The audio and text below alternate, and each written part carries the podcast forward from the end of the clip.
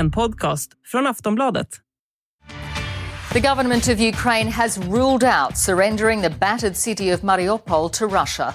For nearly three weeks, Russian troops have surrounded the city, choking its access to vital supplies while unleashing heavy bombardments on 430,000 people.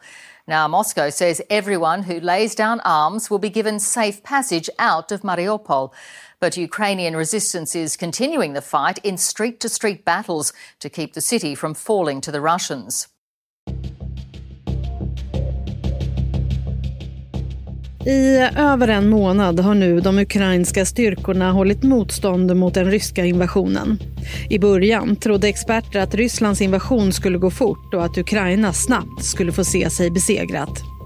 Men så har det alltså inte blivit. Många experter har också pratat om att kriget inte alls går som Rysslands president Vladimir Putin har tänkt sig. Att han är frustrerad över att Volodymyr Zelensky, Ukrainas president, inte ger efter för påtryckningarna.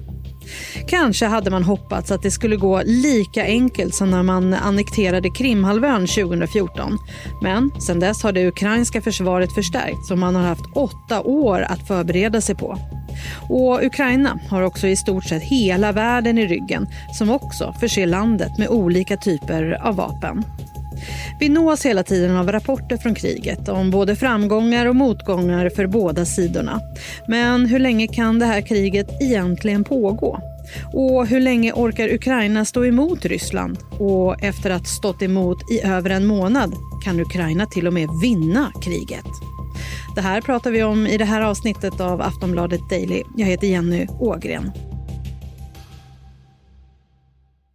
Och med mig idag har jag Joakim Paasikivi. Han är överstelöjtnant och strategilärare på Försvarshögskolan. Han får börja med att berätta om hur Ukrainas försvar står sig. Överraskande bra. Eh, vi hade inte trott att de skulle kunna hålla ut och hålla på så bra som de har gjort. Eh, stora förluster säkert och stora umbäranden, men, men fantastisk stridsvilja. Mm, och hur länge tror du att de kan hålla emot? Ja, om det fortsätter som nu så får vi räkna det i år.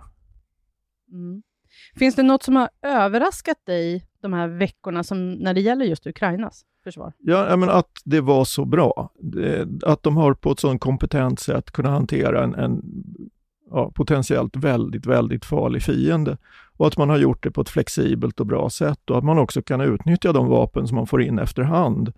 Eh, eh det finns en rad olika aspekter som har överraskat och hur, hur ja, professionellt duktiga de är, men också den fantastiska stridsviljan. Mm, och bara nu eh, under dagen här så har det kommit in uppgifter om att de ryska styrkorna snart är omringade i förorterna eh, till Kiev. Vad betyder det för de fortsatta striderna?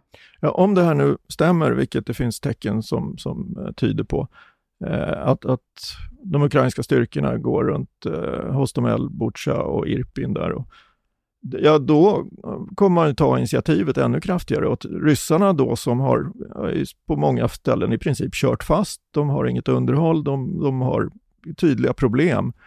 Eh, ja, dels så kan man ju naturligtvis eh, slå ut, man kan döda ryska soldater och slå ut deras materiel, men också att man försöker trycka tillbaks ryssarna så att det är färre av de ryska vapnen som når in till Kiev. Nu kan man ju skjuta ganska långt med raketartilleri, men i alla fall, att ju, ju längre bort desto bättre. Mm. Ukraina har ju fått hjälp utifrån med vapenleveranser från bland annat Sverige. Eh, med, det, med det så har ju också Sverige gått ifrån sin praxis om att inte förse länder i pågående konflikter med vapen. Vad betyder det för Ukraina? Att man får ytterligare ett vapen som täcker en del av, av ska vi säga, om vi kallar det en stridsplan, eh, där man försöker ha olika vapen med olika räckvidd. Man vill ju alltid skjuta på så långt håll som möjligt, men det är ju inte alltid möjligt. Va? Så att då har man sina egna eh, egentillverkade amerikanska pansarvärnsrobotar, Javelin, som man kan skjuta flera kilometer med.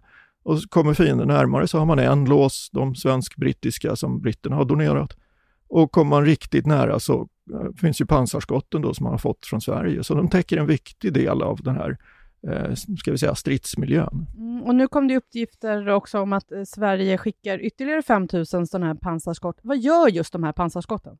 Ja, det är också en, en, en, annan fördel att det är väldigt kort utbildningstid på dem. Man kan dela ut dem till de här territorialförsvarsstyrkorna och, och milisen som eh, man i princip ger ett vapen. Då kan alla få varsin eller ett par stycken De väger sex, drygt 6 kilo, knappt 7. Eh, och, och, då kan man springa från port till port och så skjuta mot ryska fordon. Stridsfordon funkar alldeles utmärkt mot. Stridsvagnar om man har tur, eh, skjuter lite snett bakifrån och naturligtvis alla andra fordon också. Ryssarna har väldigt många fordon. Vad skulle du säga att det omvärldens stöd för Ukraina och hjälp har betytt för landet? Ja, I princip allt skulle jag tro. Utan det stödet så hade nog situationen varit ja, närmare det som Putin hade velat. Och hur mycket betyder Zelensky för landet? Eh, jag tror också att det, det går inte att överskatta hans betydelse, hans personliga mod och hans personliga exempel att stanna kvar och, och vara med folket. Det är, är imponerande. Jag tror också på de rapporter som man ser att, att folk verkligen eh, ser honom som en, en krigstida ledare. Aftonbladet Daily är snart tillbaka.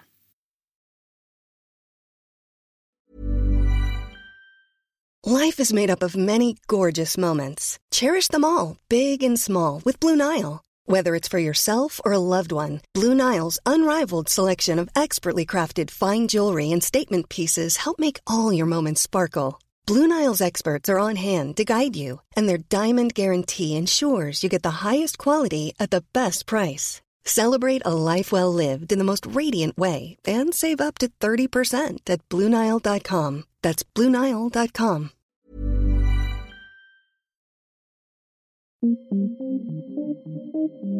I kriget mellan Ryssland och Ukraina så ses Ryssland som den stora militära jätten. Trots det så har Ukraina stått emot. Går det ens att jämföra de två ländernas militära kapacitet? Vi hör Joakim Paasikivi igen. Ja, det gör det. Eh, om vi slutar att titta på tabellen på allt vad Ryssland har och istället tittar mer på vad Ryssland satte in och, och vad man har satt in är ungefär 70-75 procent tror vi av de moderna ryska styrkorna, alltså kontraktssoldaterna, anställda soldater, även om man har lurat in en del värnpliktiga. Och de eh, stridsvagnar och stridsfordon som är de modernaste ska vara bäst.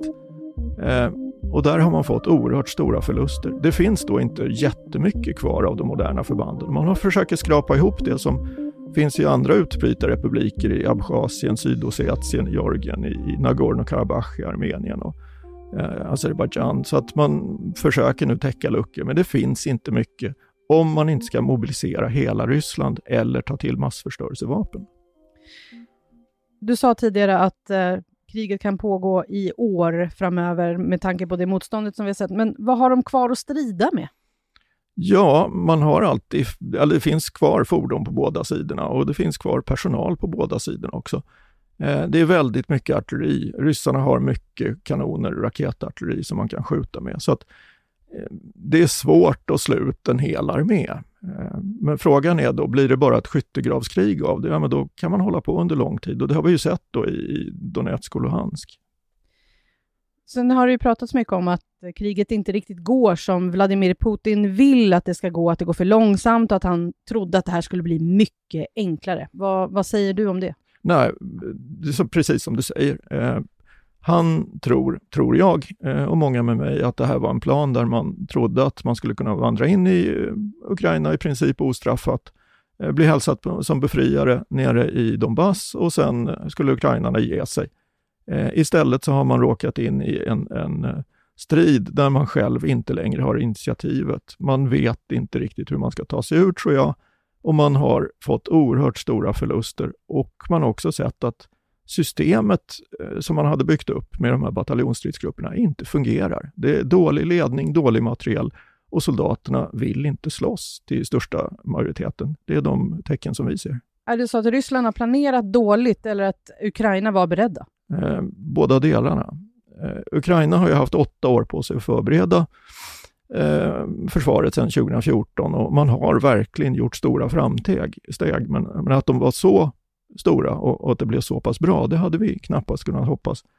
Och sen att ryssarna, ja som sagt, hade en dålig plan från början och, och sen har man lappat och lagat, men det går inte bättre. Men det ska vi säga, det, trots det så fortsätter ju rysk, fram, rysk framryckning på vissa håll och, och, det är inte på något sätt så att kriget är avgjort än. Men vi ser nu att ukrainarna kan ta initiativ på ett sätt man inte har kunnat förut. Att Ukraina visat ett sådant motstånd menar många visar hur svårt det är att genomföra en invasion när moderna defensiva, eh, defensiva vapen är inblandade. Stämmer det, skulle du säga? Ja, det finns ju tecken som tyder på det här, men, men vi måste också ska vi säga, dra oss från att rusa in i massa slutsatser nu, utan här måste vi studera väldigt noga. Alltså vad var det som gick fel?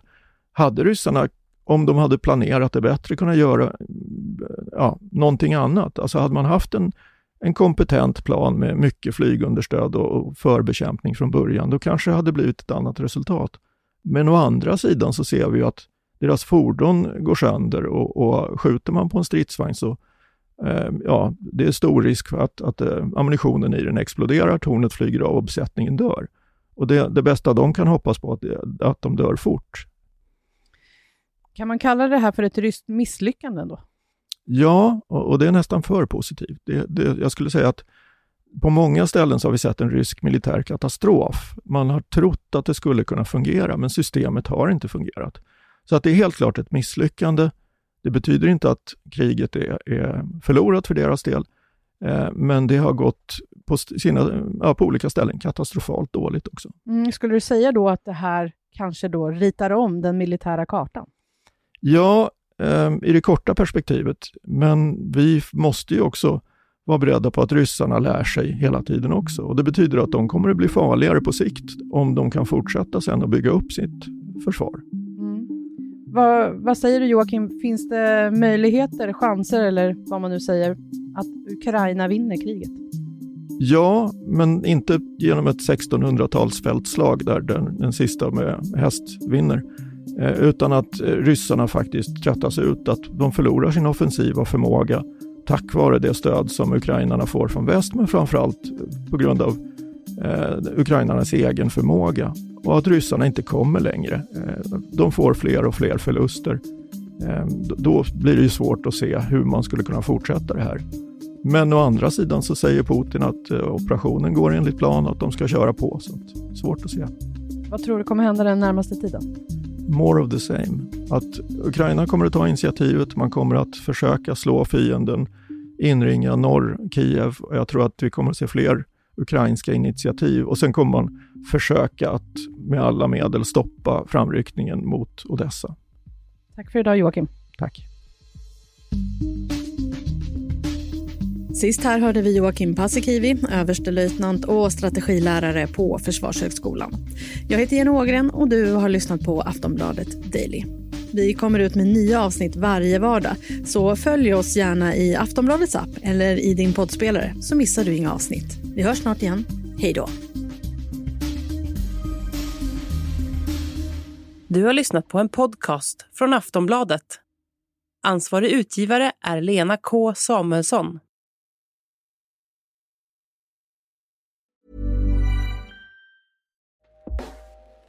Hey everyone, I've been on the go recently. Phoenix, Kansas City, Chicago. If you're like me and have a home but aren't always at home, you have an Airbnb. Hosting your home or a spare room is a very practical side hustle. If you live in a big game town, you can Airbnb your place for fans to stay in. Your home might be worth more than you think. Find out how much at airbnb.com/slash host.